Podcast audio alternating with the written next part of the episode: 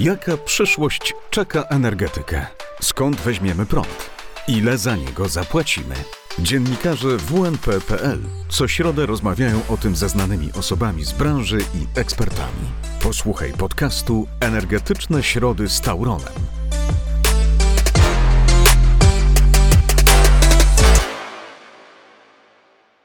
Adam Sierak, witam Państwa w 23 odcinku podcastu Energetyczna Środa z Tauronem. Tym razem jesteśmy w Jaworznie, w siedzibie Taurona Wytwarzania, a przy drugim mikrofonie jest Wojciech Przepadło, wiceprezes tej spółki. Dzień dobry. Dzień dobry, witam Państwa.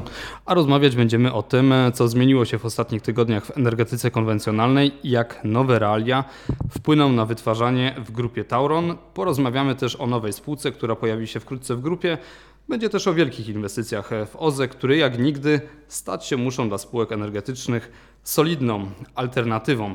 E, panie prezesie, ale na początek chciałem pana zapytać e, właśnie o tą nową spółkę, o Tauron Inwestycje. E, to na razie nazwa, która jest ciężko do znalezienia przez wyszukiwarki internetowe. Po co ta spółka? No Tauron Inwestycje jest to, będzie to spółka, która będzie obejmowała i zajmowała się projektami, które nie przejdą e, do, do NABE. Będzie to spółka, e, która analizuje wszystkie tereny, które są obecnie w Tauron Wytwarzanie, a które potencjalnie będą stanowiły jakiś potencjał dla nowych inwestycji. Te tereny przejdą do tej spółki i wszystkie projekty, które nie są związane z, z produkcją z czarnej energii. Czyli to będzie mm, takie zarządzanie nieruchomościami, wyłuskanie tych powierzchni, które mogą się nadawać pod inwestycje, żeby je właśnie będzie trzymać? Będzie wykorzystanie terenów e, po byłych, e, czy terenów byłych elektrowni pod nowe inwestycje, pod bloki gazowe, inne, inne, inne inwestycje zero i niskoemisyjne. E, a jaka jest różnica, jaka będzie różnica między e, spółką Tauron Inwestycje e, a Tauron Ekoenergia, bo ta druga spółka też jest spółką przygotowaną czy realizującą nowe inwestycje w grupie? No, profil zainteresowania tej spółki będzie troszkę odmienny. Na pewno w tej spółce będą analizowane projekty gazowe, projekty wodorowe i inne projekty, które są związane z, produk- z produkcją zero i niskoemisyjną.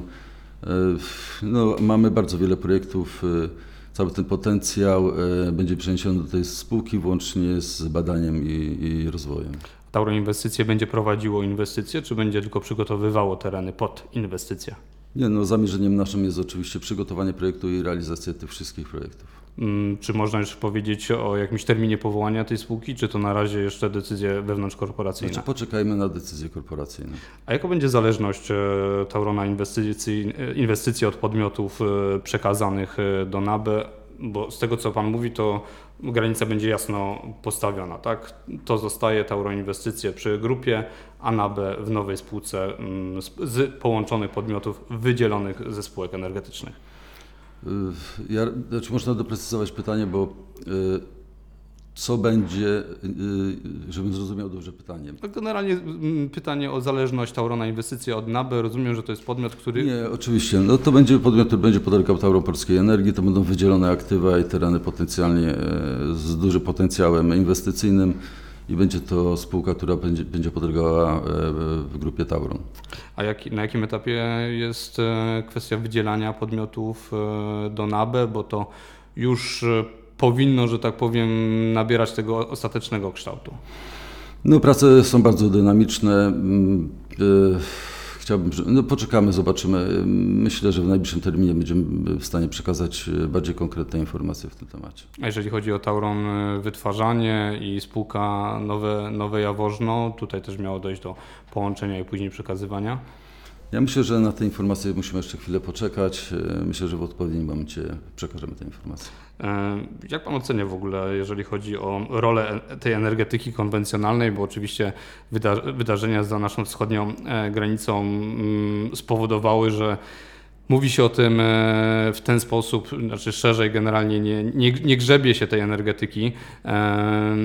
Czy tutaj faktycznie mamy do czynienia z takim pełnym odwrotem, czy jednak wymagane są jakieś takie bardziej celowe, punktowe rozwiązania? Jakie przede wszystkim? Zdecydowanie tak. No, widzimy, że sytuacja geopolityczna się diametralnie zmieniła i tak samo ten rynek energii na dzień dzisiejszy jest dosyć, dosyć dynamicznie się zmienia. W związku z tym te aktywa węglowe, które generalnie już były skazane na odstawienie, bo mm, trzeba pamiętać, że w naszej strategii bloki E, klasy 200 e, były do, zgodnie z naszym harmonogramem do odstawienia po, po roku 2025.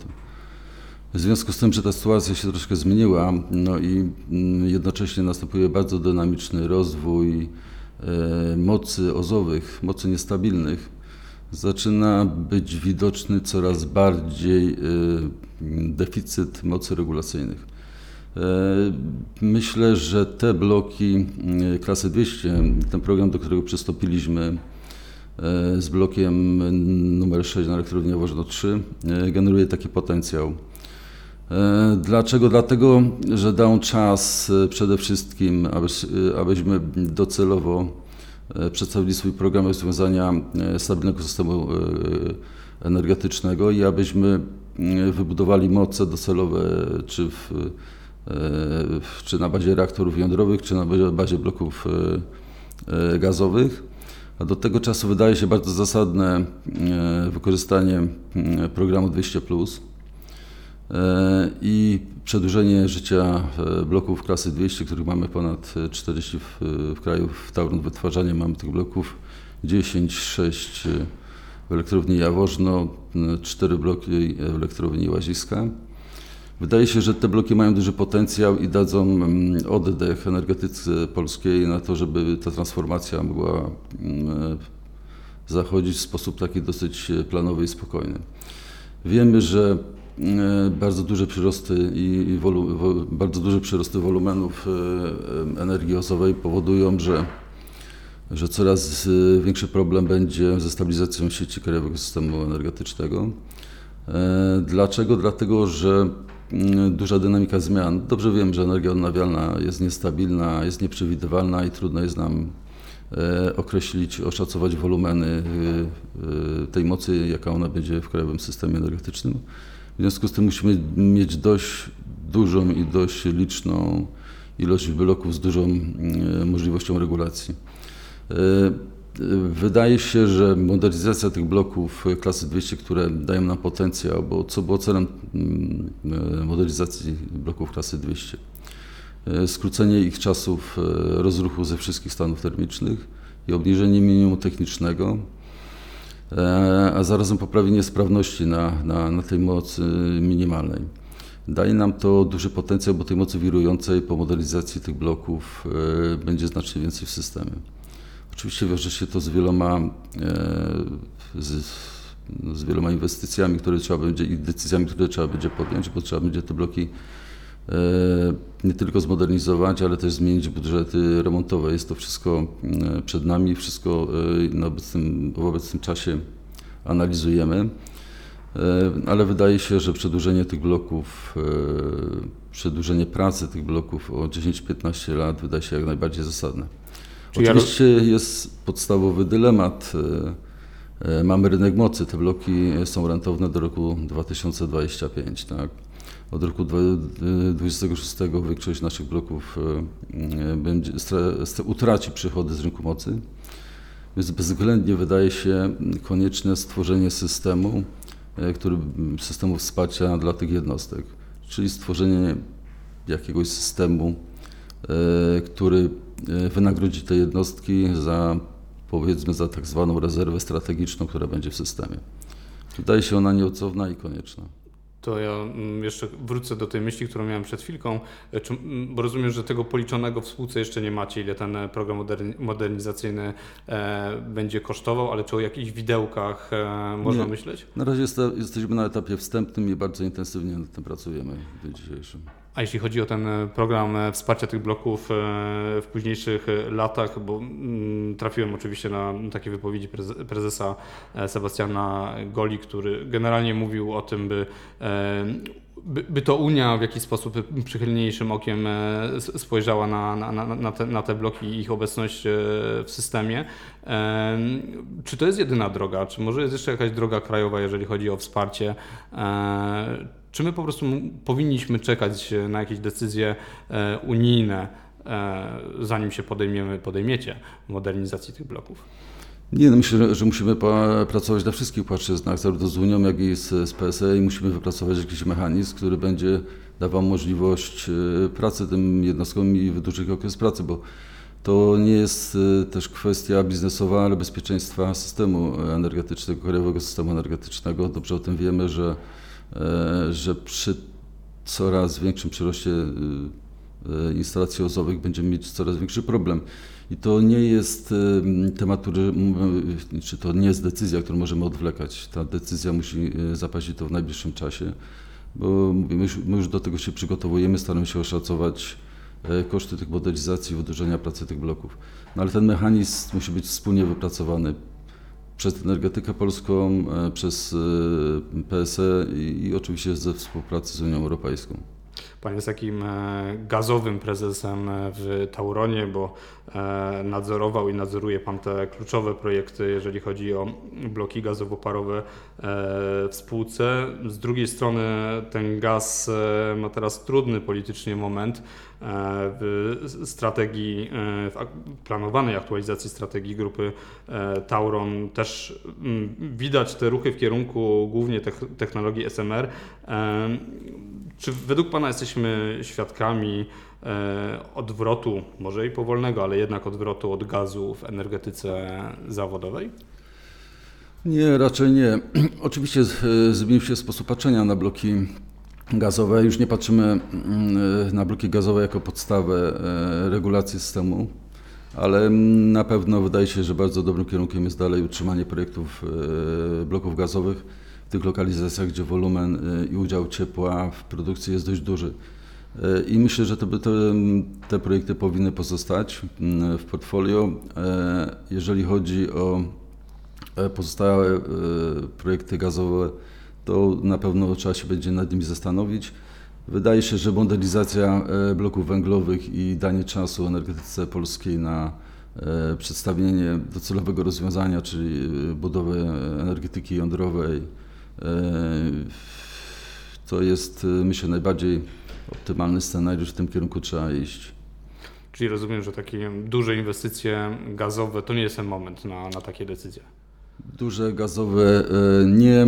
Przede wszystkim, tak jak mówię, wydaje się, że tam, gdzie te wolumeny i udział ciepła w, w produkcji energii, energii elektrycznej i, i znacznie wyższy poziom sprawności produkcji tej energii elektrycznej jest, jest argumentem, który działa na korzyść budowy tych bloków w tych lokalizacjach. Bo gaz i te dwusetki, jeżeli chodzi nawet o ich modernizację, to są technologie, które wy doskonale, doskonale macie rozpracowane, znacie je. Jesteście w stanie oszacować również koszty. Reaktory jądrowe SMR to taka trochę melodia przyszłości i no może nie jak wodór, który jest paliwem przyszłości, ale chyba dosyć odległym, odległej przyszłości. Czy ten SMR faktycznie według Pana jest w stanie grupę w jakiś sposób zdywersyfikować i, i wzmocnić? W takiej perspektywie, nie wiem, 10 lat, czy to jest 10 lat to jest za mało? No, może perspektywa 10 lat jest za mało, ale jak najbardziej dywersyfikacja jest, jest oczywiście e, chyba najlepszą metodą zabezpieczenia bezpieczeństwa e, krajowej sieci energetycznej, więc dywersyfikacja nam na pewno nie zaszkodzi. Ja bardzo wierzę w energetykę jądrową, uważam, że powinna być realizowana i ten program powinien być bardzo dynamicznie kontynuowany i nawet przyspieszony a bloki gazowe powinny być tylko w tych lokalizacjach, gdzie, te, gdzie, jest, możliwa, gdzie jest możliwe podniesienie sprawności tych bloków, czyli duża kogeneracja.